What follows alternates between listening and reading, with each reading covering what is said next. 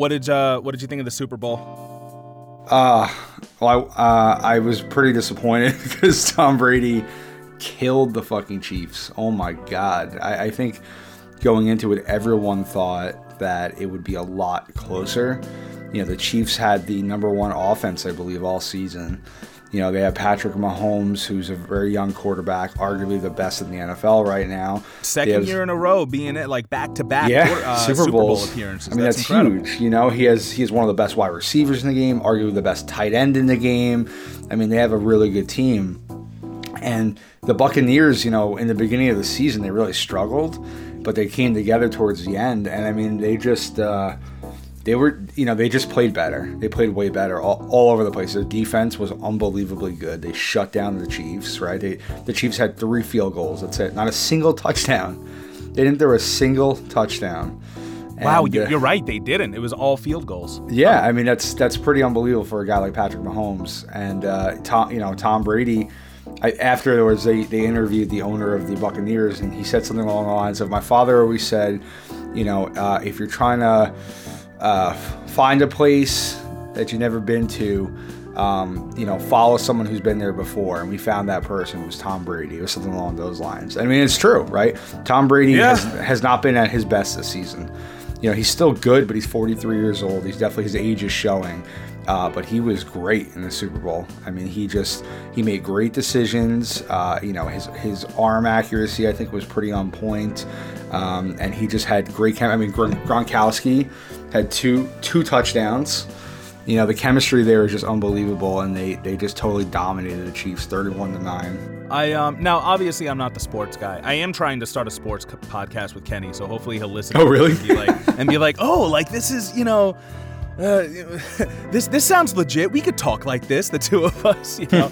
um, but uh, but uh, yeah, I'm not a huge fan of Brady, and uh, it has nothing to do with how he plays. If I was a fan with him based on how he plays, I'm a fan after yesterday. You know, like he, Yeah, you know, I'm used to seeing quarterbacks, and I don't watch football or, or any sports that often, you know that, but I'm used to seeing them like throw passes that are in some sort of parabola.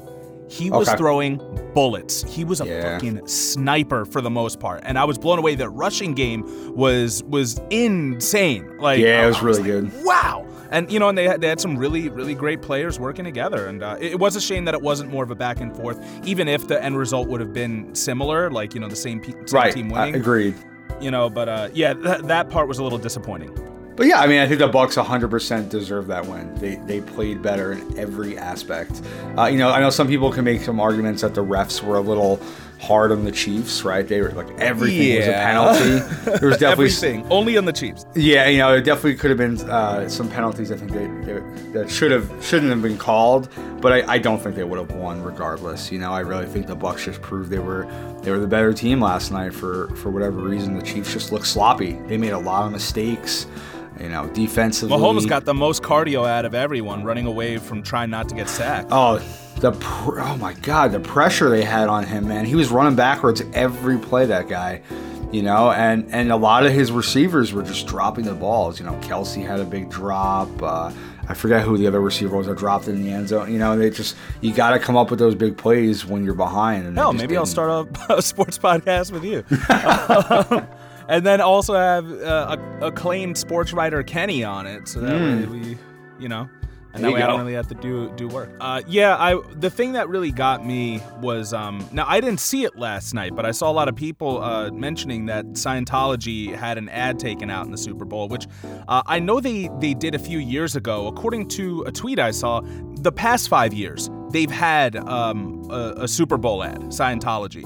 Interesting. And I mean, I don't, I don't really think now that that's in reference to that tweet. I know they've had at least one more from my own uh, personal experience, but like, I don't know why anyone's surprised at this point. Like, they will take money from anyone, Oh, yeah. anything. They are absolutely shameless. We saw that they're like, oh, these players are kneeling down and we're ending racism and it's the fucking best thing ever. Like, okay, Yep. cool. Why is get Cap another, get him a job then? Yep. Get Kaepernick yeah. job. Why, why is Kaepernick still still not playing? Right. I mean, he, I don't know how old he is now. He, he can't be that old though. I'm He's sure not he- 43. he- yeah, there you go. He's not 43. But I even said to you, you know, it, it, it's funny how like all these commercials, right? Like Jeep commercials, beer commercials, you name, they're all about unity in the United States of America and get back to what we're known for. And, you know, together we can do this. And it's like, you know, now that Joe Biden's president, everyone was like, all right, fuck yeah, we got a commercial. You know, we're, we're going to sell unity. We're going to sell, you know, togetherness in America. And we're going to make people buy our shit. And that was. That was seen to be the theme of, I'd say, like half the commercials that played last night. And remember this, listeners true unity, true freedom cannot be bought, it has to be fought for. Damn right. Damn. One way or the other. Right. There we go, and that's that's that's me. I'm getting into my Malcolm mode for this episode, baby. Oh I'm, yeah. I'm excited. Oh yeah. Um, I have not seen any uh, reviews since since uh, since since GT Crow uh, a couple weeks ago. So that being said, you just want to bring in the theme music? Let's do it. All right, come on in.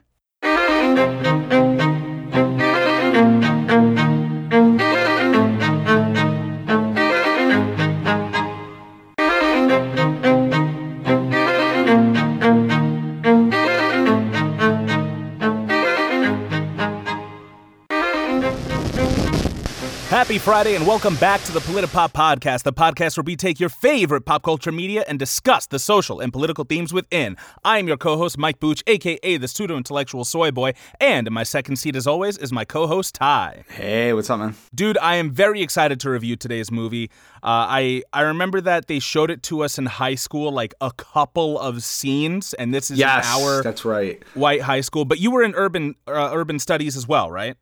I, I was, yeah. I, I, I remember I remember seeing scenes from this film. Now that you mention it, but uh, just just a couple, I think, right? Yeah, they, they didn't really go that that far into it. We went to a high school in which they had a class called Urban Studies.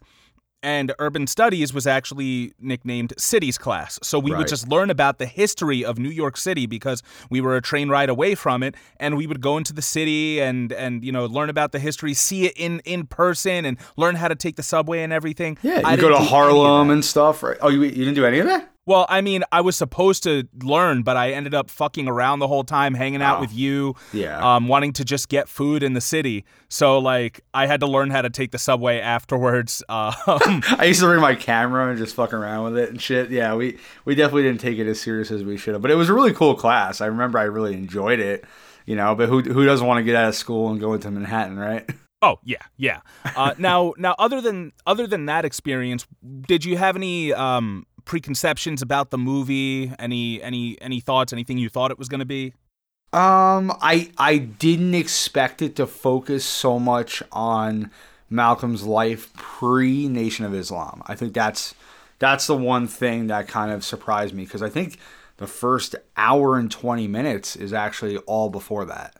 Uh, and this is a this is a three and a half hour film almost, so you know it's it's pretty lengthy. But I just I didn't expect it to focus so much on. Yeah, I figured they would bring up his childhood and everything, but you know, really spending time with him, uh, you know, before he joined the nation and, and seeing what he was up to. So uh, that that was pretty much it. You know, I know it's a, I knew it was a Spike Lee film, and you know, Spike Lee has a very uh, you know um, specific kind of style and you know, so I, I was kind of ready for that. But uh, yeah, I think that was the only surprise for me. Yeah, I just remember the scene in which he was in jail, um, in prison, and uh, and Brother Baines was talking to him and and trying to you know introduce him, and he talked about Elijah Muhammad and my dumbass guys. You have to understand that that when.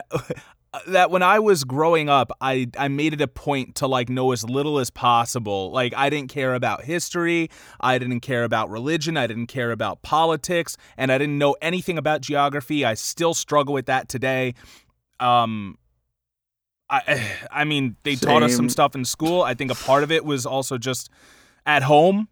You know, none of this stuff ever ever really mattered. It was always uh, once again putting the dots together right it was always entertainment at, like at home it was always let's relax watch a movie watch a show read some comic books stuff like that and now i guess at this point it's just me really trying to put those two worlds together um Yeah. you know, in, in order to let you know that while you are sitting on your ass, you know, Malcolm says at one point in this movie, he says, you know, they send drugs, they send alcohol, they, you know, they send prostitution, all these things into into our neighborhoods to pacify us. And when he said that, I came to the, to the conclusion that, you know, entertainment is also a form of pacification. Uh, but it can also be a form of activism. It's it's also a form of art, and Right, right. you you know, it I don't think it's enough to just be entertained anymore. I think you do have to read between the lines of whatever it is that you're watching. Like anything. It could be a reality TV show. I definitely I definitely agree to an extent. I mean, I think sometimes uh, you know, entertainment can be just entertainment. I do I do think that, but you know, when you're in a time of political strife and I think if you if you believe in a cause, right, why not use that platform to to speak about it and and kind of do your part. So, um, yeah, I mean, you know, if you if you can, why not? But I guess you know there there are definitely some you know filmmakers, for example, out there who probably don't have those kind of viewpoints that want to make uh, explosion movies like Transformers um, and and be pro military. uh, and we saw Taylor Sheridan likes to do both. He likes to make pro-military stuff and and somehow let everybody know that indigenous women are being murdered and kidnapped, and we really need to take care of that. He, That's right. Taylor Sheridan does it all. Um, he's like, the military needs to save them. Let's go. Yes, we need to get all we need to get the National Guard onto these reservations. Be like, eh, probably not a great precedent for that. Yeah, um, been there, but, done uh, that, probably. But yeah, we speaking of precedents, we don't really we don't really have one as far as uh like a Black History Month uh, precedent. This is the first time we're actually doing it. Last year we released our Black Panther episode, which I believe was recorded a year before. Um, but uh, but uh, but yeah, so we're reviewing uh, Malcolm X, a Spike Lee joint, as um, as our second film of our, our Black History Month retrospective, if you want to call it that, or special, or you know, you can spotlight. You, yeah, you said yeah, Indigenous spot- People Spotlight, our Black History Month Spotlight. Yeah, right? yeah. yeah, I like that. I like well, that. What's kind of cool is we weren't even originally planning to review Malcolm X, right? And then I think you just happened to watch it because of One Night in Miami, and you were like, "Holy fuck, man, you got to watch this!" And uh, and I did, and uh, I'm glad we're reviewing it because it's a it's a really powerful film. Yeah, so if you do want to peek behind the curtains, listeners, we were originally going to review Spike Lee's "Do the Right Thing," uh, which we will at some point. Yeah, probably definitely. not this. Probably not this month, but um, it uh, it it is that movie is always relevant. Unfortunately, Yeah. you know. But but while we were reviewing One Night in Miami, uh, I decided to. You know, we, we ended up having to take a break in between, which might have been obvious to you if you listen closely, but if, you know, maybe not. And during that break, I watched uh, Spike Lee's Malcolm X and I was like, holy shit. Like, you know, and then you were like, should we review it? And I'm like, yeah, like I know we already made the schedule for this month, but we kind of should definitely review to. this movie. Yeah. So en- enough enough with teasing you guys, okay? Enough with teasing you guys, gals, non-binary, two-spirit, everything in between, everyone in between, all you people, all you lovely listeners out there. Um, we're gonna put out that spoiler warning. Oh. Yes, yes, there it is, like the sirens of our white oppressors. Uh, the spoiler warning is coming in and uh, letting you know that if you have not uh, seen the movie Malcolm X, watch it before you listen to this podcast. Um, also, if you happen to know about his life anyway, maybe you've read the book and autobiography of Malcolm X, which is what the movie is based on, then um, or adapted from, I should say as well. Uh, Yeah. Then you might be able to listen to this. You know, spoilers, he dies. You know, like, like yeah. Yeah. If You you, don't no, know uh, that, then you really need to start Yeah. learning what's really- history. Yeah.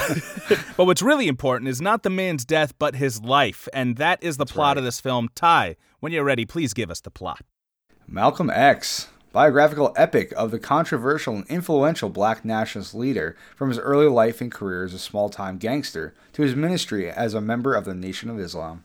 So, like you said, the first hour and 20 minutes of this film, which for some films is the film, that's feature length I, or, Yep. or close to it, right? Yep, yep. um, you know, th- that deals with his life before even going to prison and and, and uh, joining the Nation of Islam.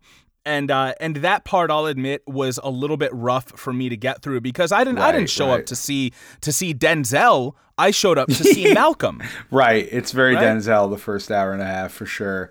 Uh, I, I will say to educate, I didn't know that Malcolm was a gangster. I had no idea that you know he had a a past um, that was so wrapped in you know uh, violence and, and drug use and things like that. That was that was kind of surprising to me. Um, but it, you know, it definitely shows kind of you know where he came from, and and he goes over some really interesting stuff about his childhood and his family, right? Yeah, the uh, you know before he was even born, we had the KKK giving his family trouble. Uh, we saw that he followed in similar footsteps to his father, who was also a minister, except he was a minister of Christianity, and Malcolm became a minister of Islam. Right. You know, we also see that that I related to this a lot more than I should have. I feel, but you know me, I find myself in everything. um, you know, we see that his mom also was very light skinned because her Right. mother was uh, was was raped by a white man, and Yeah. so she intentionally married darker so that way her kids would have some color. And She hated herself, right? She hated the way Yeah. she looked. She hated her fair complexion. yeah, also uh, very relatable. And uh, and we see that Malcolm not only did he get uh, get you know color in his skin, but he also got color in his hair. For the first part of his life, his nickname Mm-hmm. was Red because he kind of he had like auburn hair. Which uh, was also a surprise to me because most of the photos we see of him are in black and white, and also Right. most of the interviews and, and speeches we see him in are, are in black and white as well. Speaking of those speeches and interviews, I will be referencing them at multiple points. Nice. In the show notes and sources at politipoppodcast.wordpress.com, I will be uh, adding an hour long, actually, it's over an hour long mix of lo fi music to the behind all of Malcolm X's uh, speeches and interviews, or at least, or at least his most popular ones. Oh, we just lost three of our five listeners, man. You had to bring lo-fi yes, into this. three, three of our, three of our five. God, that's three fifths, which is what the white man said black people Oh were. No, my uh, god. But uh, what a coincidence! It all comes together. But uh, but yeah, we have some people who don't like uh, lo-fi. I love lo-fi. For those of you who who don't know that at this point, but uh, but yeah, I I managed lo-fi made it digestible to me. I guess I was able to listen to all of Malcolm's speeches and interviews and become completely radicalized. So so we're gonna be able There to go go. back and forth between that and the and the movie. Um, Nice. the now one thing I want to note just from a film perspective here because you know Spike Lee is you know he he cut his teeth in the independent film scene. He I, I would consider him more of of an artist you know than just a filmmaker. And the two are synonymous in many Right, cases right. obviously uh, but but he he had a very specific vision and I think at first it kind of threw me off and then I loved it because during that first hour 20 minutes we see the um, Malcolm calls this the Harlemite uh, chapter of his autobiography that I know from an episode of Jeopardy that I watched recently Hey, nice. um, but uh, but yeah, in this in this uh, segment, we see that he's he's going around in zoot suits with uh, with his man Shorty, played by Spike Lee, and he's also uh, you know he's he's trying to be as white as possible. He's trying to to make it in this white man's world. They're putting um they're putting chemicals in their hair, uh, and they call it frying their hair. I think right. I think Uh, so, You know. yeah. Sh- yeah, Shorty and Malcolm both do it called frying their hair, and just so you know, like they use lye in their hair in order to in order to straighten it out and make yeah, it it lighter. and- burns. It burns yeah, them. yeah, you know, which yeah, lye literally does burn, and they were putting that in their hair. Um, and we do see that today too. That there there is a whole um, it's an unfortunate trend of whitening. Uh, I believe Sammy Sosa is one of the more notable people who who is who has taken to this. But people of color who will bleach their skin um, or or use various methods to whiten their skin. Right. And this this is something that I related to very personally because I mentioned it before, so I won't talk too much about it. But my father's a Latino man from Hispaniola, which was later renamed the Dominican Republic after being colonized. And he, when I was raised by him, he was always putting hair gel in his hair. He was always making his hair look like a coif, like Elvis or something. Like he always, and he specifically, he made it a point to never speak with an accent. Like he was. Um, he was trying to be as white as possible, even though you could tell he wasn't. And he raised me as a white man. I didn't know anything about my heritage growing up, except for that my cousins and aunts spoke Spanish whenever we saw them. That was it. And and I too would do that. I mean, you've seen me throughout the years. You know, you've seen my hair is definitely um, curly. It is thick. It is coarse. But I would cut it whenever it got too long. I made it a point. I would always put hair gel in there to try and control it, just like my father did. I would I would shave it down to my scalp and then let it regrow again. Like I thought that, like that's the only way that I could be handsome was when I had my quote unquote white hair. Oh, Um, man. Yeah. However, now you you've seen uh, after a couple years of going to a barber who actually knows how to cut curly hair, Uh, which once again, representation matters. Otherwise, I would just get shitty haircuts for the rest of my life. Uh, you know, I've really, I've really loved, uh, I've I really love my curls now. I've, I've grown to love them. I've grown to embrace them. And no matter how long and ridiculous and coarse and thick they get, like that's even better. The longer, the better. Right. The more curly, the better. Um, and I'll, I'll find it and throw it into the show notes also. There was a link, uh, there was a video I watched a little while ago talking about what um, hair means to the black community and how important it is and how uh, you know, some tribes would determine manhood by hair. That would your the taller your hair was, the closer you were to God. They consider because they considered your hair to be like the clouds. Like there was so much um, symbolism, and then once once uh, Africans were became part of the transatlantic slave trade and came to the United States, came to North America, their identity was stripped of them as their heads were shaved completely. Oh man. So so this, so so this, this is a, a, very big deal, and I'll go back to the film perspective as well, and then we can move on. That just you know we see that in the first part of this film, while he's trying to be white, while he's trying to live in the white man's world, he, the, there seems to be like a glow over everything. Did you notice that, or was it just me? Maybe what do you I mean? It, like a like a that like a filter. Like, uh, you know, I think if you look at the first part of the film and then the last part of the film, which if you watch it all in one sitting, it's difficult, but I went back and watched the beginning again recently. Like, there is, it seems, at least to me, like there's like kind of a, a notable glow to everything, like an aura. Like, it's a little blurry. At, you know, and to me, that now you that, mention it. Yeah, I think I did notice that uh, a little bit. Yeah. And I, I wouldn't be surprised if they did. Yeah, especially knowing uh, Lee and and the way that that he that he shoots his films. You know, to me that was all about like how he was constantly uh, like he even he couldn't see through the the veil of the of the white man's world, the lie that oh you know you just keep working and blah blah blah and and, right. and you're fine and um and also when they they went into his childhood, they did note that Malcolm, he did have opportunities in which he got to go to white schools and he got amazing grades. But even then, he was still told that he would be best in a, in a service role. Yeah, he wanted to be a lawyer, right? And told him that that wasn't a job that was suited for him. He couldn't do that.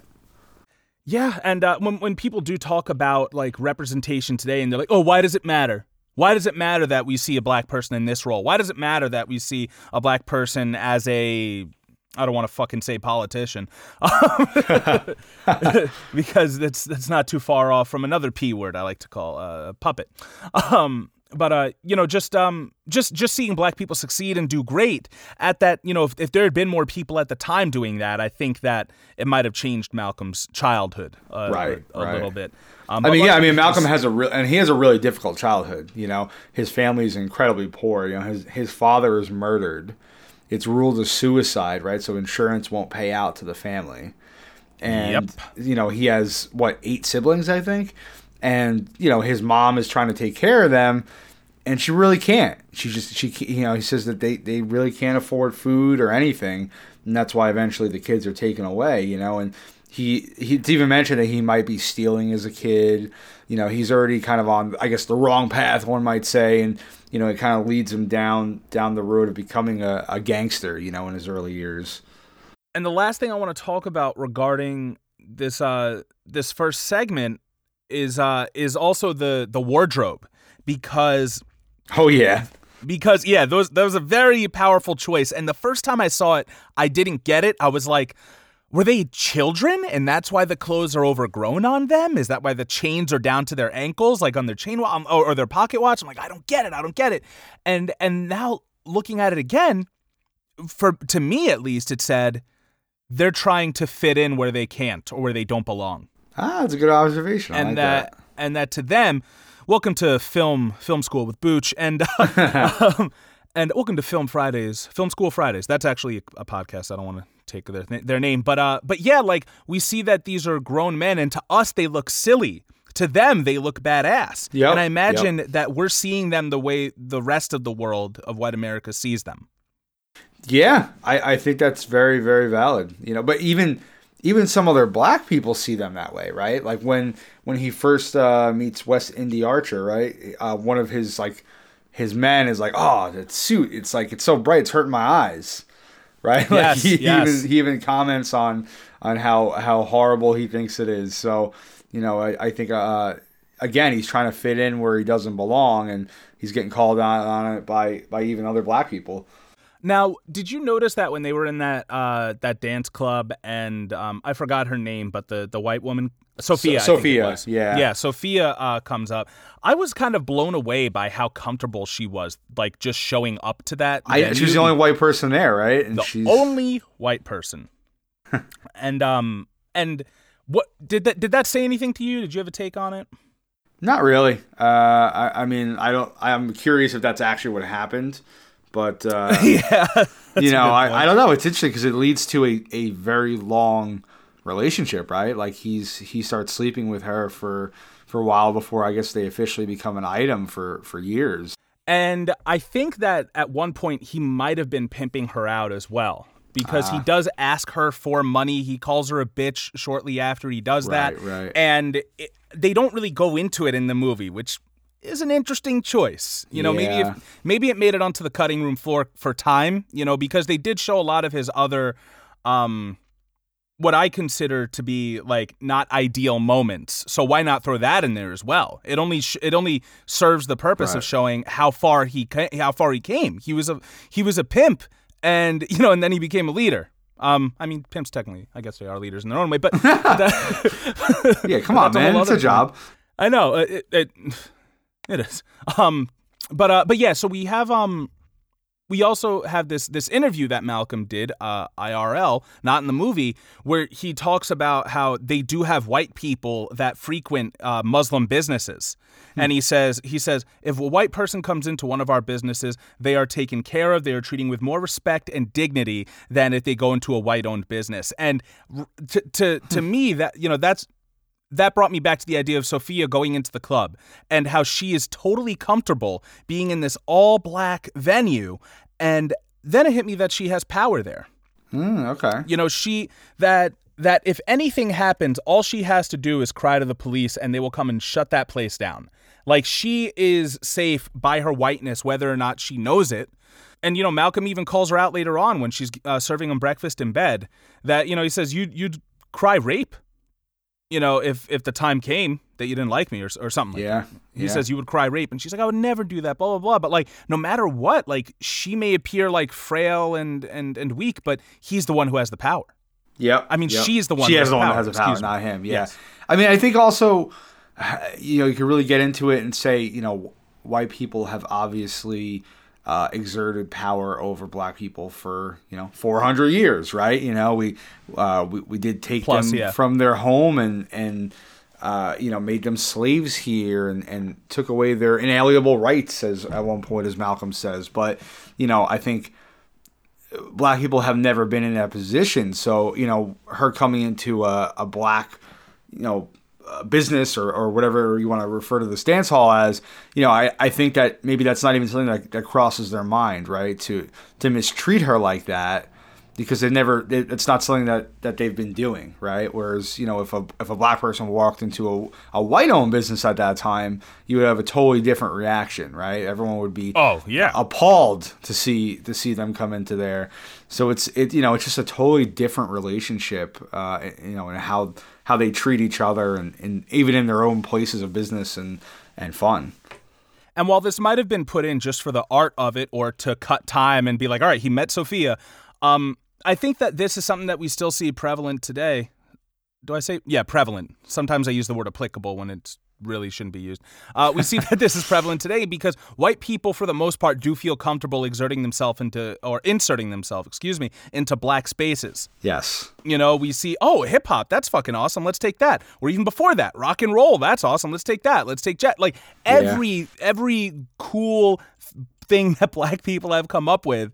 You know, it it always seems to be, uh, you know, it always seems to be like, oh, black uh, white people can be like, oh my god, yes, queen, yes, sis, girl boss, like you know, yes, yeah. you know, let's appropriate the fuck out of it and um and feel more than comfortable doing so. Sophia's Sophia's definitely a great example of that. I also, you know, you you did bring up that they don't always put Malcolm in a uh, in a good light, and I thought that was an interesting choice too. And I I respect Spike Lee for doing that. You know, um, obviously this, like you said, this is based on you know Malcolm's autobiography, but again, you know, he's in. I think in especially in black culture, he's kind of considered you know a heroic figure, and and in a lot of ways he is, but he he wasn't always perfect, right? He he made a lot of mistakes and he didn't always do the right thing, and you know he, he was in a lot of ways unlikable for the first uh, third of this movie, I'd say. You know, in some of his his actions and you know some of the things he did, it was it was really hard to get behind him. Uh, until he really went to prison and, and joined the Nation of Islam, it was you know he wasn't always the most likable character. Yeah, and uh, there's a moment after he joins that um, that I'm also not not a a huge a huge fan of. I think uh, I know what you're we'll, talking about. But we'll you do there. know what I'm talking about, but we'll, we'll get to it. I know you know. Uh, but uh, but yeah, so so we do see that his entire story. He he's gotten the best grades, which shows he has great potential. He's he's a you know he's a hustler. He um both in being a pimp and also in in hustling to to get ahead. He's an opportunist who takes advantage of you know whatever opportunities come his way. Uh, we see him you know working his ass off in the train. Now, speaking of the train um, we see that they're listening to a fight of uh, Joe Louis. Right, Joe Louis right. was a very famous black boxer, and not that fight specifically, but there was a fight in which he not only represented black Americans, but he represented un- the democracy of the United States. He was going up against Mark Schmeling. Sorry, let me make sure I got it correctly. About to get canceled, bro. Imagine. Well, it's it's kind of a it would be mispronouncing a Nazi Germany representative's name, so Yeah, we live in America. He'd be canceled. that's true. You got you give him respect. That's that's history. Schilling. I'm sorry. So it was Joe uh Joe Joe Louis versus Max Schilling.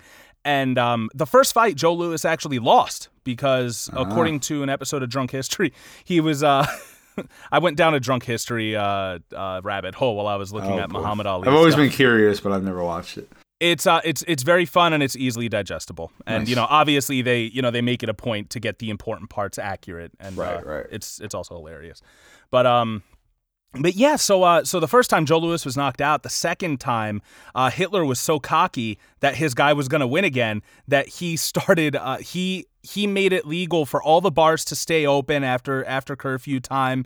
He um he he put it out on the radio so like all of Germany could hear. And Joe Louis had been training like a motherfucker, so he came back this time and beat the shit out of this this uh, this Max Schilling guy. It was Max Schilling, that was it. Um, beat the shit out of him, and um, hell yeah. Yeah, and basically at that point, Hitler was like, once he saw, like, once he heard what was happening, he was like, cut the, cut the, cut the feed, cut the feed. Everyone go home. Like they cut the radio so nobody would know that that, that their own boxer God lost damn. and everything. You know, meanwhile, we see in this movie that it was a um that well not that fight specifically, but that Joe Louis, you know, they were losing their mind in Harlem when he won. Like he was, Yeah. you know, he was, you know, the hero uh, of of the black people. You know, he, you know, was in, in a line of of your Muhammad Ali's and your Jack Johnsons. Right. And, Again, um, he's he's breaking barriers and, and Yeah. proving, you know, black people can hang, you know, with the best of, of white folks, right? And I think that was uh, probably a huge accomplishment for them to, to be able to show that and see that. Another famous boxer, the Hurricane, famous black boxer who Denzel played in another movie Hey. called Hurricane. That was the one that Bob Dylan made a song about. Oh, it's all connected, man. Bob Dylan made a song about the hurricane, and then One Night in Denzel was in that. Denzel was in that movie, and then he would play Malcolm X, who was in One Night in Miami, in which he would play a song by Bob Dylan for Sam Cooke. Oh my God! It all what comes do you together. know? so so here we see right that Malcolm and Shorty also get a worse prison sentence than their white girlfriends, and uh, you know I I, I and it's not surprising, but it's just you know it's unbelievable. They, they get what eight years, and I think the women get like a few months or probation or something like that. Yeah, so know? uh, f- as a first offender, I think he said you you're supposed to get like uh, like two years or something like that. And he's like, so that's what that's what the women got for burglary. He's like, but our our uh, crime wasn't burglary; it was sleeping with white women. Right. And we see in the courtroom the women are able to be uh, fully made up and dressed, and they are able to stand next to each other. They hold hands, and then right on the other side, we see Malcolm and Shorty. They were they're in a state of uh, undress. Uh, you know, basically, however they found them in the apartment. Malcolm probably still has that that you know that fry concoction in his hair. um, and uh, you know they're dressed just as they were when they were arrested, and they're handcuffed together as well. Yeah. And they get eight to ten years. I think they get was it? It was over seven counts of eight to ten. Uh, yeah, but it was seven. concurrently, right? And yeah. So they did. Yeah. So they got to serve them all at once, but still. Thank God. that would have been crazy. Malcolm gets to prison and almost immediately gets put into solitary confinement. You know, and Still happens today. Yep. and and I think I think we've discussed in the podcast just how damaging solitary confinement is to pe- to a person, and you know, uh, you're basically robbing them of their senses. You know, and it, it can it can actually you know drive people insane. Uh, you know, cause cause so many so many issues to a person's psyche and, and physical being. Um, and this is you know Malcolm experiences this almost immediately and I think it, it really begins to change him, right? It's, it kind of leads him to the to where he's going to get changed and eventually join the the nation. Yeah, but he doesn't just take anything either, because while he Yeah. is in solitary, there is a priest who who comes to him, Yep. brings him a cigarette, wants to tell him about Jesus Christ, and he's like, he's like, you know, where's Jesus now? Like, you know, where's Yeah. God now? Blah blah blah. So, you know, so so he scoffs and pushes the man away. Yeah, he rejects Uh, him. Yeah, yeah. He doesn't physically, but yeah, he he rejects him. And another thing about solitary confinement, it was great you mentioned it because uh, if you haven't heard of it yet, look up Kalief Browder. I'll throw it in the show notes if uh, um, but uh, but Kalief Browder was arrested for allegedly stealing a backpack, and he was kept in Rikers Island. He was kept on Rikers Island for three years. They ended up letting him go, and he had no trial, by the way. That's Yep. just where he was. And because he didn't have enough money to make it out, which is a very real problem still today uh, in the United States. So uh, keep that in mind that there are people who are serving time just for not having enough money to, to provide bail. Um, but uh, Kalief Browder unfortunately ended up taking his own life shortly after getting out of Rikers. Long story Yeah. short is that he had been abused and put in solita- solitary confinement while in while in prison, and um, he he just even after he was free. Yeah, his just life was ruined with it. permanently. You know, he couldn't Yeah. he couldn't deal with it anymore, and you know they ruined a young man's life. Yeah. So another thing about Malcolm's character, and I'm, I just say that because we're discussing this movie, not him. You know, we are discussing him, but this movie through the lens of this film is that he does seem to be uh like I said, an opportunist. He seems to have a lot of natural potential, and he seems to be a good follower. And I and I want to I want to emphasize that because good, you know, they say good leaders are made from good followers. Um, I'll, I'll attest to it and say that that I agree. For, you know, for the most part, depending on who the leader is. um, you know, Malcolm here, he goes from serving one criminal uh, or you know a cr- crime lord to serving another crime lord. Yeah, I, I noticed that too. You know, he seems to, uh, you know, kind of latch on to somebody that he thinks he, I think he can learn from, and uh, you know, like you said, kind of come out on top a little bit, right? You know, he he is an opportunist, opportunist, and he's you know he's very intelligent, and he you know he finds people who have have some power and have something to give, and you know, like you said, he does he does follow them and and quickly develops into a leader pretty much uh, you know every time we see this happen and at this point, I want to say why I stress the the edict. And honestly, it this and the theme song are probably the only things that have that have stayed since I began the podcast five years ago, and then left a couple months after and started up again with you. Um, but I always say at the end, never stop thinking, never stop learning, and read between the lines. And I think Malcolm epitomizes this both in this film and in real life because he's given something great. If you've ever studied Islam, you know that it is a, a religion that does teach peace and brotherhood, regardless of what the United States uh, media would have you think. right Um, you know, obviously there are those who take that message and they corrupt it for their own well-being, whether it be um, you know Islamic extremists or whether it be Elijah Muhammad in this movie. Yeah.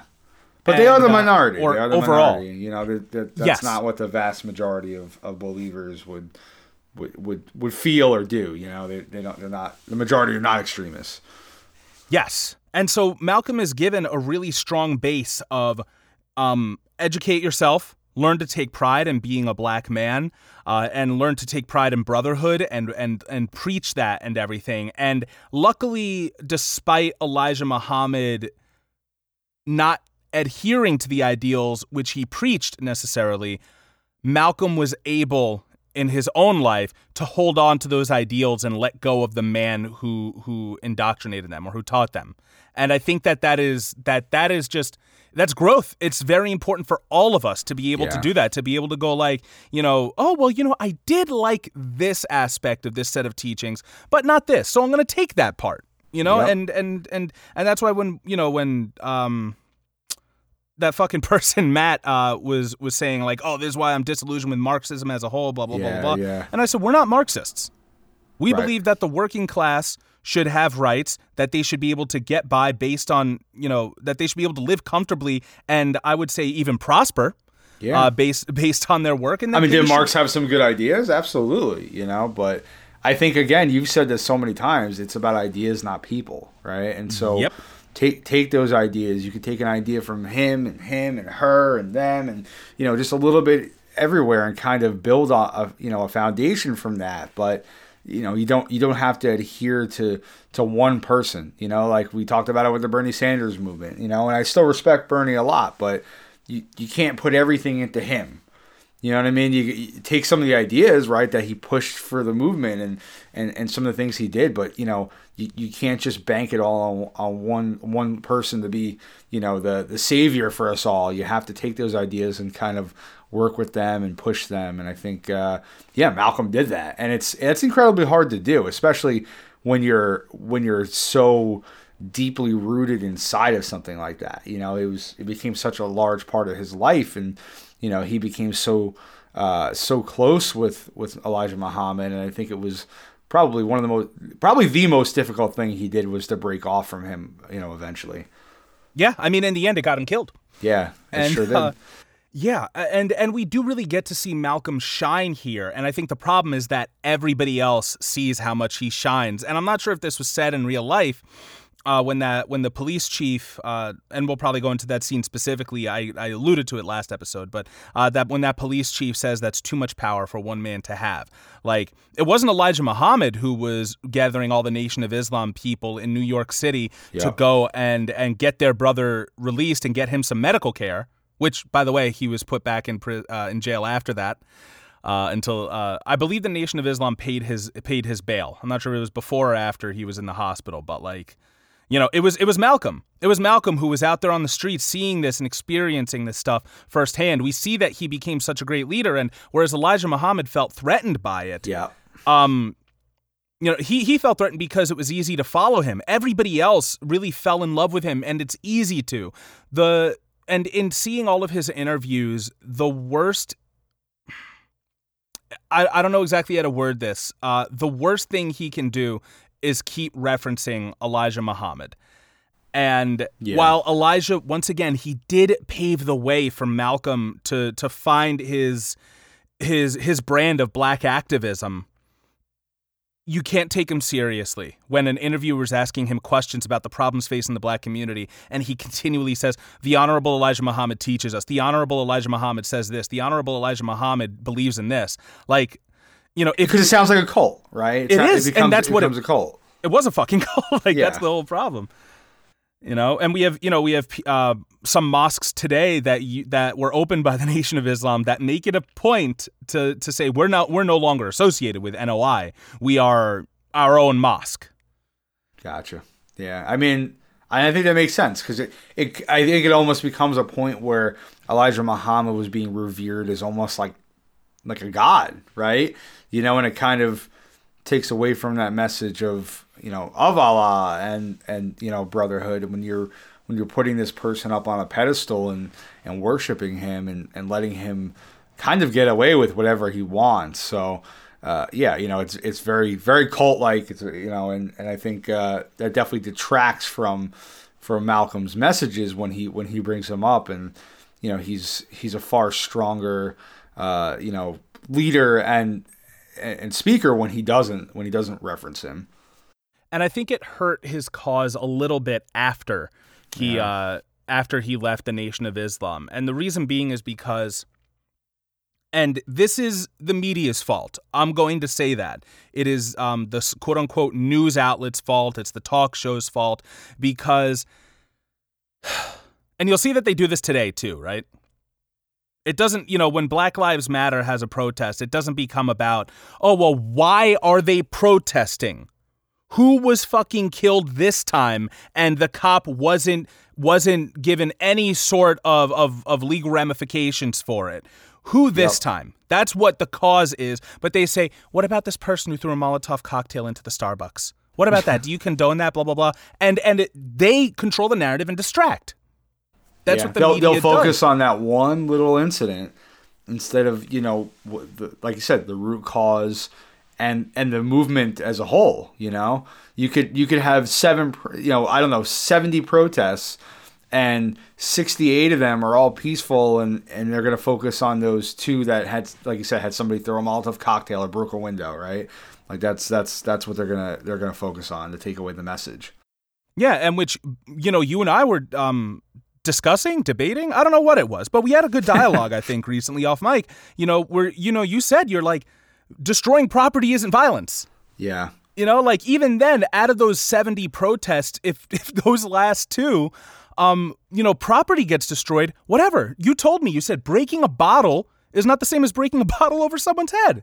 So Yeah, I mean, you know, like, is it destructive? Sure. Could you argue it's a crime? Yeah, it's not the same though. It's not the same, you know, as as actually physically hurting someone. And I, I think it's it's time that the media stops calling it that, you know, and stops referring to it as as an equal equal crime, right? There's a there's a reason we have different levels of uh, of murder, right? We have manslaughter, Yep. we have murder in the first degree, the second degree. So what- negligent homicide. yeah, you know, so if we can if we can differentiate between murder, then I think we differentiate between, you know, breaking a window and actually injuring somebody. And this is a big problem when Malcolm X leaves the NOI and and starts going out for himself because they're constantly asking him about his time with NOI and he's having to denounce a lot of he's having to denounce Elijah Muhammad. But I think that to the to the masses who are watching this or listening to this they think he's denouncing all of his militancy all of his all of his extremism not knowing that his by any means necessary speech was given after he came back from Mecca Yep. um you know so so that's like that's the thing and i think they want to water him down and be like oh well toward the end of his life he wasn't as militant. Toward the end of his life he wasn't as militant. And that that might be why we still get to learn about him unfortunately. That's that probably is the why is why because you know, I I mean so my girlfriend says she learned about uh Fred Hampton and the Black Panthers in school, but I don't really remember learning much about them, you know? we didn't well i didn't i'll tell you Yeah. I, I really don't remember learning about him in school. I, I learned about him, you know, briefly on my own later.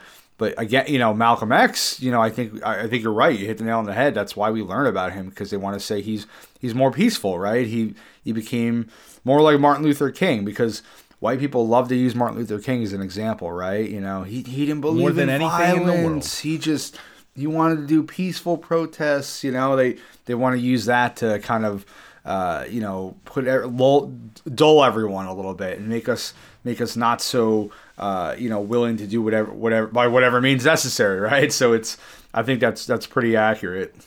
Yeah, I mean, Joe Armstrong was kind of debating this with me um, a little while ago. It was probably around election time when I had him on the podcast, and and he said like he said quote unquote like peaceful protest is the only way because you know once people see on the news who the aggressors are and who the victims are, they'll surely change their minds. But we know for a fact that's just not fucking true. No, it's not. It wasn't until Martin Luther King died, right? And and people started rioting, you know, not protesting, but rioting, you know, destroying property, taking to the streets and demanding something that they finally got some concessions. You know, that's the only way you get anything.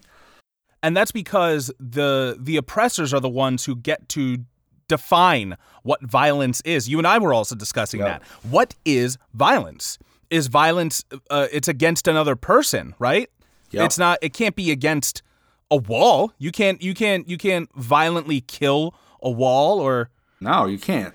but and another thing they bring up in a lot of in a lot of uh, interviews with with Malcolm is they talk about hate and they talk about violence, and and he says like he says like, well, who taught you how to hate? And that that's a different speech. You know, who taught you how to hate in the first place?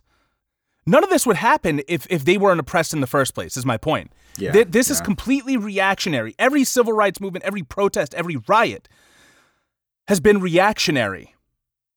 You know, if you don't you don't get to punch me in my fucking face and then when I retaliate tell me I'm being violent, I'm being hateful. You don't get to do that.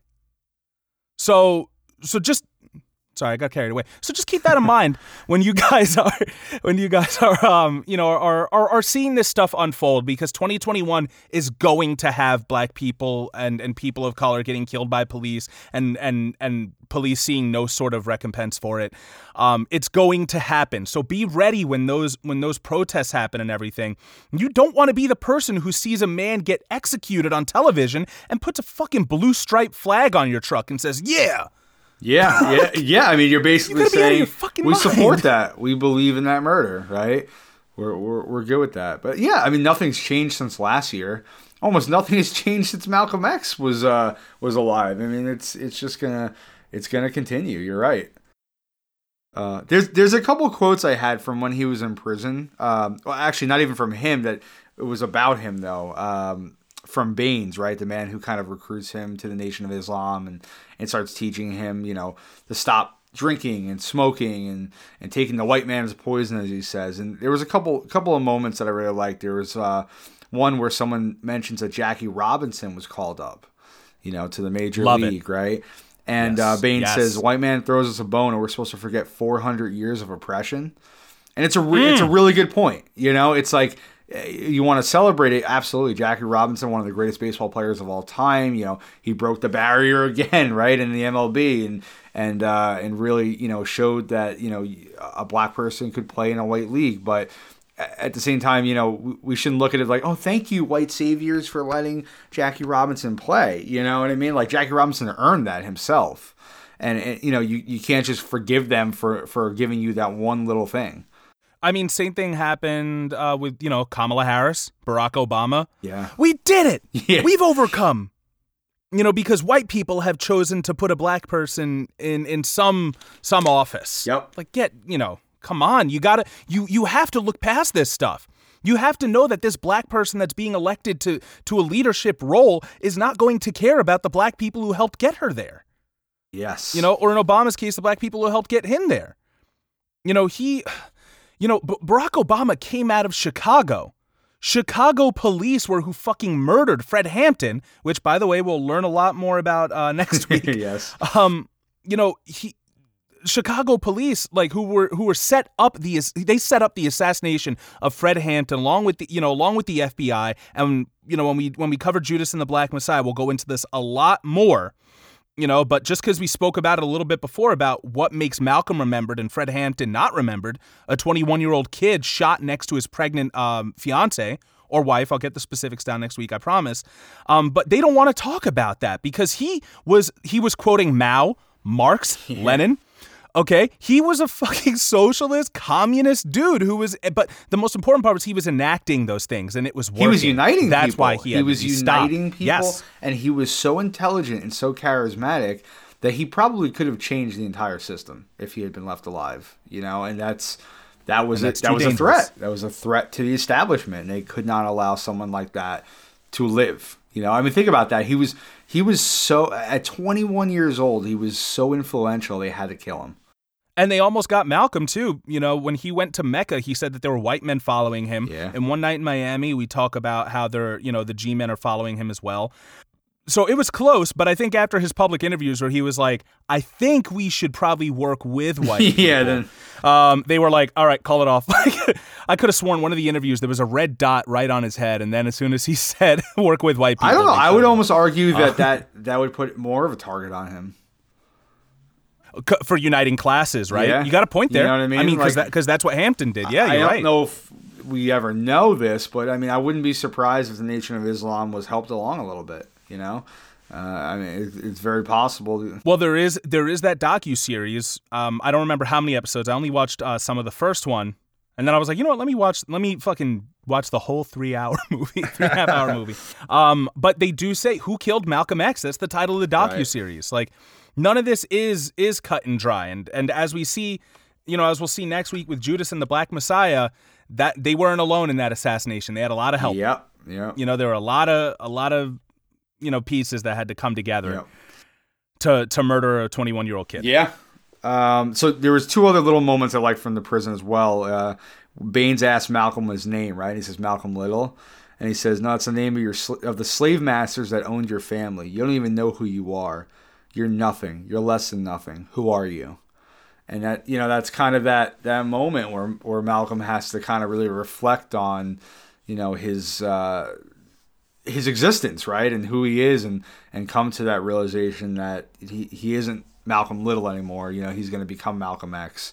And we did bring this up a little bit with Muhammad Ali, I think, in, in last week in uh, one night in Miami. You know, he kind of goes through that same realization, and that's why he stops going by Cassius Clay.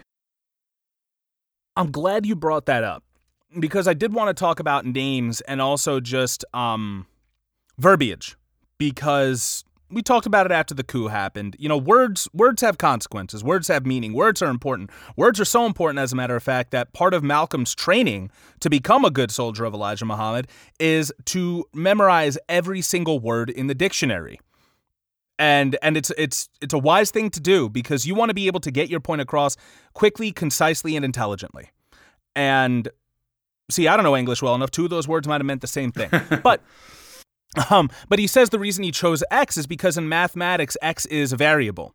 You know, x is uh, you know, x is the unknown, and and he says uh, he says a couple things. One of them is um, you know, in, in an interview, it's hilarious. He he fucking frustrates the guy so much. He's like, so what is your last name before you change it to X? And he's like, my last name is a slave master's name that was taken, blah, blah, blah. And he's like, okay, what about your father? He sure he went by his last name, right? He's like, yes, he did. He's like, what was that? He goes, my father's last name was given to him by his grandfather and it was given to him by a slave master. They never knew their like he just Oh, wouldn't good. fucking let up. He wouldn't let up. And it's it's almost a little frustrating to listen to. You know, but that's because like I am I'm part of white America. Like Yeah. I have been raised in it and it's constantly in my head. Um but also he he uses the term so-called negro all the time. Meanwhile earlier when you were talking about the jackie robinson scene he says oh i think it's great that a ni-, and he says the n-word and he's like i mean negro was given you know was given a shot in the major leagues and then later on throughout his entire life he says so-called negro and and that's that's so powerful because you know they ask him why do you say so-called negro he goes because that was a name that was given to us Yeah. he goes, you know, if you if an African person comes over from Africa, um, you won't call them a Negro. They'll actually take offense to being called a Negro. Negro is very specifically a slave Right. Name. That's what you call people who descended from slaves. And he's like, so I say so-called Negro. And you know, where I thought I was being a fucking dick because I try to not say America and I try to say United States as much as possible. And you know what? While it is a little bit extra to say. Fucking do it, guys. Like, live your truth. You know, if other people are too ignorant to understand why you use the terms you use, whether it's a gender identity or a racial identity or whatever it is, then that's their fucking problem. You know, I'm gonna, I'm, you know, I'm gonna make it a conscious point. You heard me earlier. You know, the island of Hispaniola, which later became the Dominican Republic, or Dominican Republic originally Hispaniola. But point is, the Dominican Republic was a name given to that fucking island by the colonizers. Yeah. Dominican priests, like Call it you what it is. It's his, yeah, it's it's Hispaniola, and you know if it takes a little bit longer, then fine. Learn, teach yourself, teach others. Well, it's like You know, you like- don't have to I go mean, by that Even just on a simple, simple way, you'll you'll look a little smarter, right? Because I went to uh, I went to Peru several years ago, and if you say, "Hey, I'm from America," they're gonna look at you and be like, "Yes, so are we." You know, so so it's kind of like, a, oh yeah, I got to start calling the United States of America or the United States, right? Estados Unidos. Like they they're not gonna they're not gonna know what I'm talking about if I say I'm from America. So uh, you know, and that was kind of a wake up call for me at that point. I was like, oh, you know, like I, I you know, America isn't just a country; it's a continent, and you know, I have to remember that because all of these people that we want to, you know, keep out, uh, you know, with uh, you know of the border, are also Americans technically. So yes, yes. So- South America and North America are both America, you know, and and unfortunately, it, you know, it it's just it's a rhetoric that we see in everything, you know, because there are official organizations and offices in the United States that are called the blank blank blank of America, Yeah. Yep. right? Donald Trump's thing, make America great again. Not make North America, not make the states, not make the United States. It was make America great again. Which, you know, in his defense, he might have also meant the South America too. As in keep them out and then that'll be great. keep, Maybe that's what he meant. great. I don't keep know. it all great. you know, I'm giving him way too much You credit. are. But um, You are. or sorry, the person who put together his campaign because he doesn't do any fucking work. Um but uh, but yeah, I I just I also wanted to cover a little bit of the art artistic choices uh, one more time. Later on, when he's having his uh, his moment with with Elijah Muhammad and uh, they're in the office together and you know elijah's kind of he's basically putting malcolm in his place. You know we see that as malcolm gains more popularity and more traction in the black activism movement that um, all of the people around him start talking and saying that he wants to do his own yes. thing, that he's too powerful. Elijah Muhammad begins doing that as well. You know, he is uh, you know, he he has too much pride, he has too much control in the Nation of Islam to possibly be usurped. Not knowing that Malcolm is just a loyal fucking soldier. Yeah, he has, That's he has the tragedy no, of it was. Yeah, he has no uh, ambitions to overthrow him. He's just he's just really devoted to the cause. You know? Yeah, like with with Malcolm by his side, he probably could have accomplished so much more. Yep. Like if both Malcolm and Muhammad Ali, because Muhammad Ali, uh, he he did an interview after Malcolm had passed, in which you know now he is the mouthpiece of the Nation of Islam, or he's a mouthpiece. Um, you know, he even says in the interview, he's like, I didn't, you know, I barely made it through high school. A bunch of teachers passed me, so I could keep boxing. Um, you know, they, uh, you know, I um I don't speak well, but it's because of Elijah Muhammad that I'm able to. And but even then, like the way Muhammad Ali talks, like he just he doesn't have what Malcolm had. And uh, you know like malcolm even before he memorized every grade in the dictionary every sorry every word in the dictionary he was still getting great grades. Um excuse me. So i think that with with somebody by his side uh, elijah muhammad could have probably continued to do terrible things but luckily malcolm you know was a good man he talks to these to these secretaries uh, who that's that's like their role in the Nation of Islam. I don't know if they're actually women who take phone calls and messages. Yeah, they're, yeah. I think secretary might have a different meaning in in in that organization, but um. But he goes to them and sees firsthand that that Elijah has used his his his power, his position of authority, in order to uh, in order to sleep with these women. That's what he's that's what he's doing. And you know, sure they they're not calling it rape, but if you are a person who is going to use your power over somebody in order to sleep with them or or have any sexual relations with them, then you know, depending on the imbalance, it, it could be a little gray area. Um, what I'm getting at is in this scene when they're when they're at Elijah's uh, desk, we see that over Elijah there's a silhouette of the blinds on the windows, and that he's constantly shrouded in, you know, light, dark, light, dark, light, dark. Like it's a little more gray now. Like we don't know exactly who Elijah is. And, but Muhammad, uh, sorry, I'm a fucking asshole. But Malcolm does. Because when we go to Malcolm, his eyes are covered in light. Mm. So he sees the truth. I like that. That's great. And, um, and honestly, I don't really ever, I don't notice shit like that. I notice more character shit. You know me, but I was like, well, goddamn okay, way to go, Spike Lee. like, like, there, there like you, said, Spike Lee's um, an artist. You know, he's he's a filmmaker. He's not just making movies. You know, he's he's tr- he's trying to convey a message in his films, and I think he he's he's known to be pretty successful at that. Um, before we before we begin. Uh, closing out here, I think I skipped past that that part I was talking you about. Did I was, I was just going to bring that up. But yeah, he has this moment. Actually, you tell. He's talking to Angela Bassett, uh, who goes on to play, who plays Betty Shabazz. Yeah, so they go out to, I guess, uh, get lunch or dinner, and um, she asks him to come speak to the women in, I guess, her class, right? And he agrees to, but he says that he's harder on women. Um, you know, and, and she kind of asks him why, and we see that Elijah Muhammad has taught Malcolm that uh, women are deceitful. They have too much of the devil in them. You know, they they have to uh, be able to sew and cook, and they have to be a certain age to marry. Um, you know, they they half your age plus, plus seven. seven. Yep. And and it's you know he, he has these specific rules, and he's saying some really terrible things about women in general, and and basically showing you know that men have to kind of control them to keep them from from being uh, you know evil or wrong or you know following the devil's footsteps, and you know it's it's so. Uh, it's so difficult to watch this scene, I think, because not only is Elijah Muhammad saying it, but then they, they cut back to Malcolm kind of mirroring these words, right? And and you know it's it's a really problematic point of view. And I think it's difficult for a lot of people, or at least it was difficult for a lot of people to take Malcolm as seriously back then because it was always coming from Elijah Muhammad's mouth. Yeah. It was not coming from Malcolm. Yeah, there's no original thought there. You know, it's not that's not his Yeah. original thought. It's it's Elijah Muhammad's.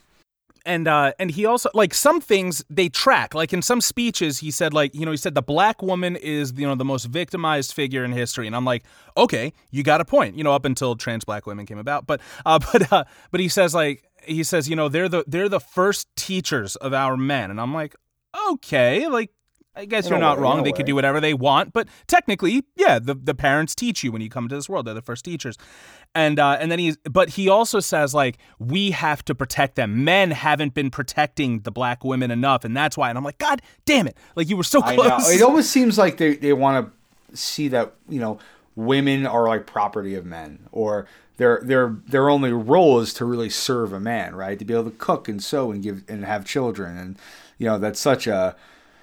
I mean, you know, Outdated, Yeah, least, exactly. right? It's it's wrong. First of all, it's it's problematic, and yes, it's out, it's outdated. It's such an old way of, of looking at at things, and you know, it's like for someone who's so intelligent and so forward thinking, to to see him say things like that, it's just so sad. that is the most frustrating thing about about um, all of Malcolm X's uh, public appearances and speeches is that he really does hit the nail on the head. Like he even says, like I think he says in the movie and he says it in real life, obviously, uh, that um that you know before you were a Christian, before you were a Jew, before you were even a Muslim, you were black. Yeah. And that's the that's the unity that is most important is the unity among uh, among black people, black men and women. And um you know, but other times like there is just and I, I'm not gonna say this specifically of Islam, but I think of all religion, is that it's difficult to to take your message of of unity and and peace as seriously when you're also like, oh, and because we're gonna be met with kingdom come and the great afterlife and blah blah blah or whatever it is, it's like, all right, you kind of lost me there. Yeah. Or when you say something so traditional, that's just like, what? Yeah, like, you know, yeah. what do you what do you mean? And and I mean, even in his post Nation of Islam uh, interview uh, appearance. Malcolm says, you know, they say like, "Oh, are you uh, are you going to adhere to the traditional tenets of Islam, such as the separation of the sexes and blah blah?" blah. And Malcolm says, "I think that everything is being modernized, and that there's room for modernization in Islam as well as everything else." Yeah, yeah. Oh, You know, I think that's true. I mean, his his pilgrimage to Mecca, I think, really really opened his eye. I mean, I have I have a quote here. Oh, yeah. Um, I'd like to read. It's a little lengthy. I'll, I'll I'll try to get through it quickly. But you know, he goes, Yeah, he writes a, a letter, you know, to uh, to his wife, and he says, "I have eaten from the same plate." Drunk from the same glass, and prayed to the same God with fellow Muslims whose eyes were blue, whose hair was blonde, and whose skin was the whitest of white. We were all brothers, truly, people of all colors and races believing in one God. Each hour in this sacred land enables me to have a greater spiritual insight into what is happening in America. The American Negro can never be blamed for his racial animosities. He's only reacting to 400 years of oppression and discrimination. But as racism, racism leads America up the suicidal path, I do believe that the younger generation will see the handwriting on the wall, and many of them will want to turn to the spiritual path of the truth. The only way left in this world to ward off the disaster that racism must surely lead to. Once before in prison, the truth came and blinded me. Well, it's happened again. In the past, I made some sweeping indictments of all white people, and these generalizations have caused injury to some white folks who did not deserve them. Because of the spiritual rebirth which I was blessed to undergo as a result of my pilgrimage to the holy city of Mecca, I no longer subscribe to sweeping indictments of one race. I intend to be very careful not to sentence anyone who is not even proven guilty.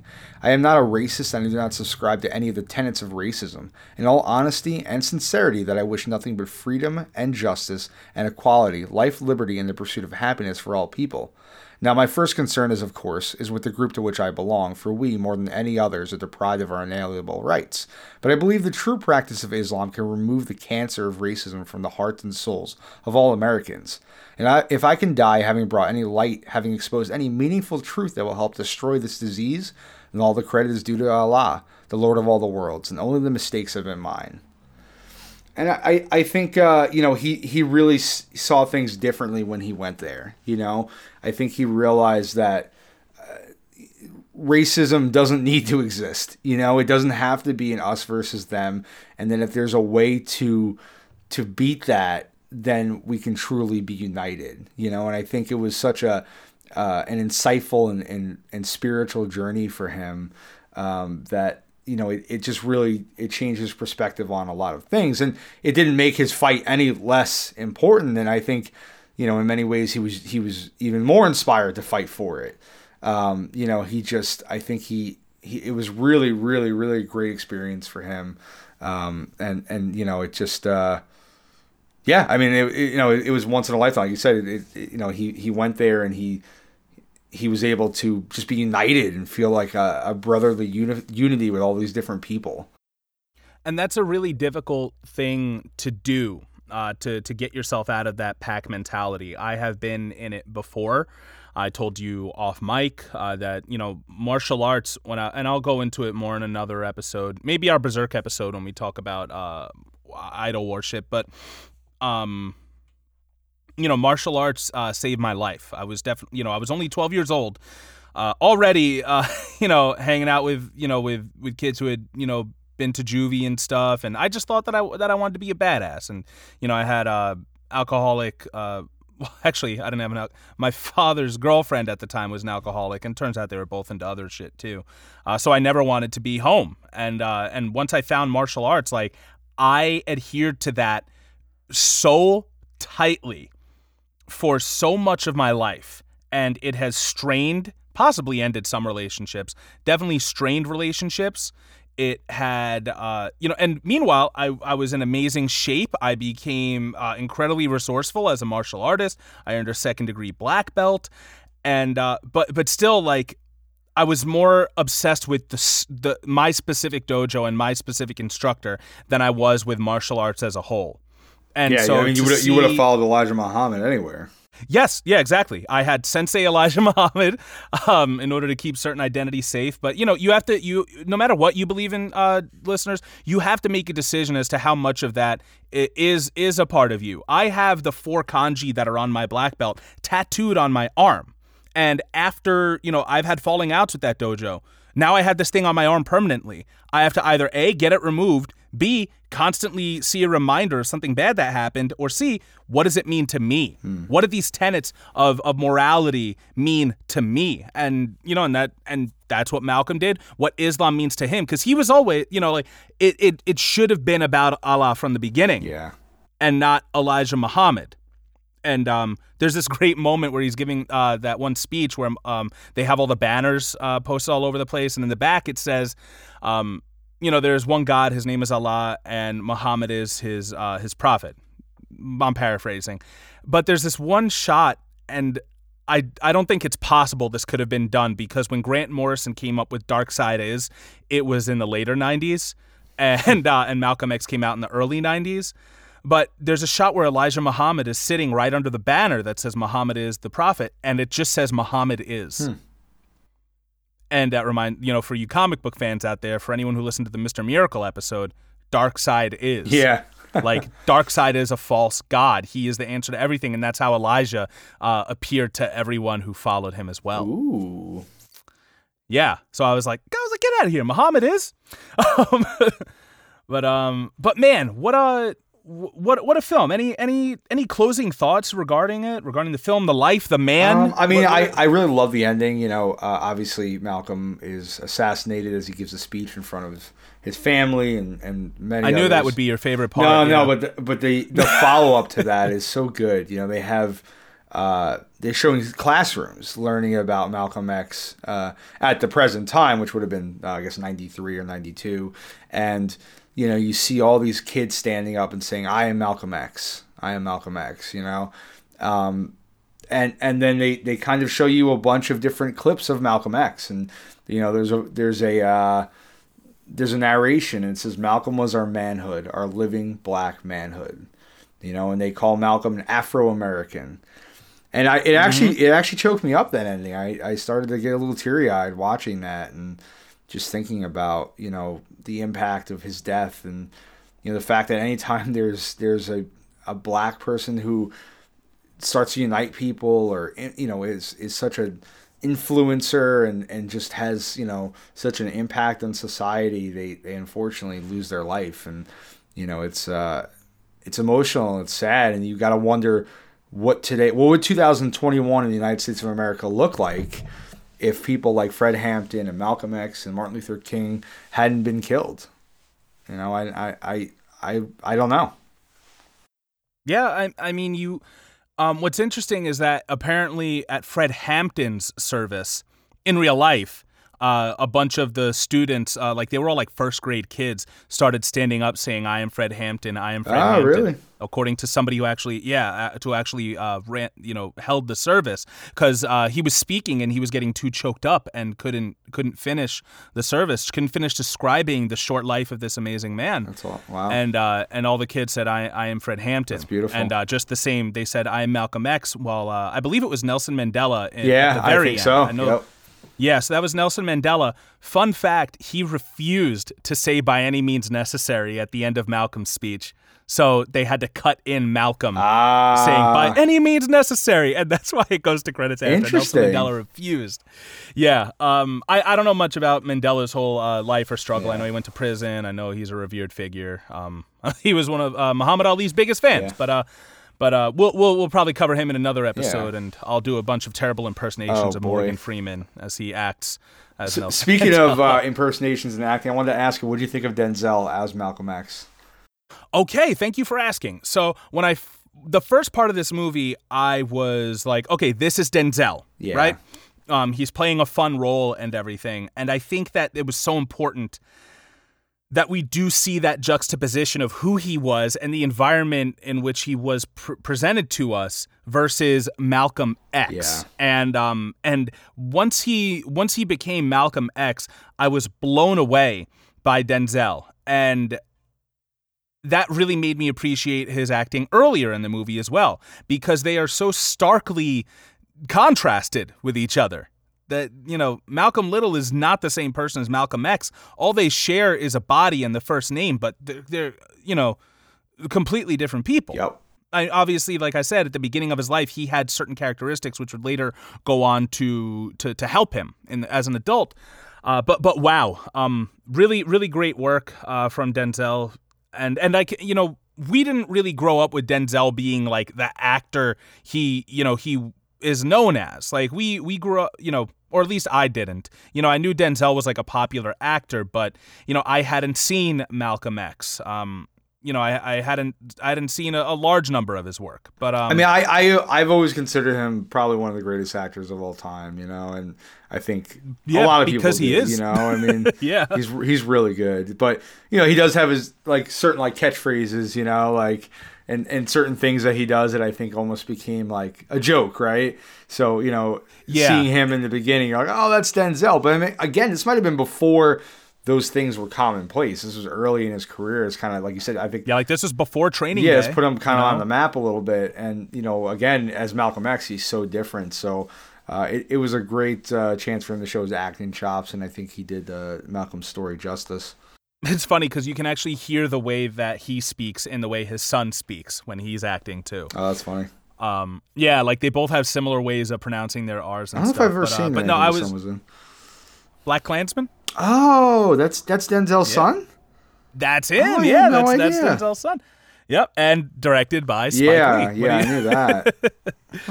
he, he he loves those Washingtons, I guess. but yeah, I was um, you know, I was impressed obviously by by his acting. Um, you know, I thought Angela Bassett uh did, did great as Betty. Now, uh, I I'm not I can't remember if it was this film or One Night in Miami. It might have been One Night, but Betty uh in real life wasn't a huge fan of them having a fight on screen in which they were yelling which definitely happened in this movie too. But apparently in real life they were they were much more agreeable. Like even if they did argue, they would not raise their voices to each other.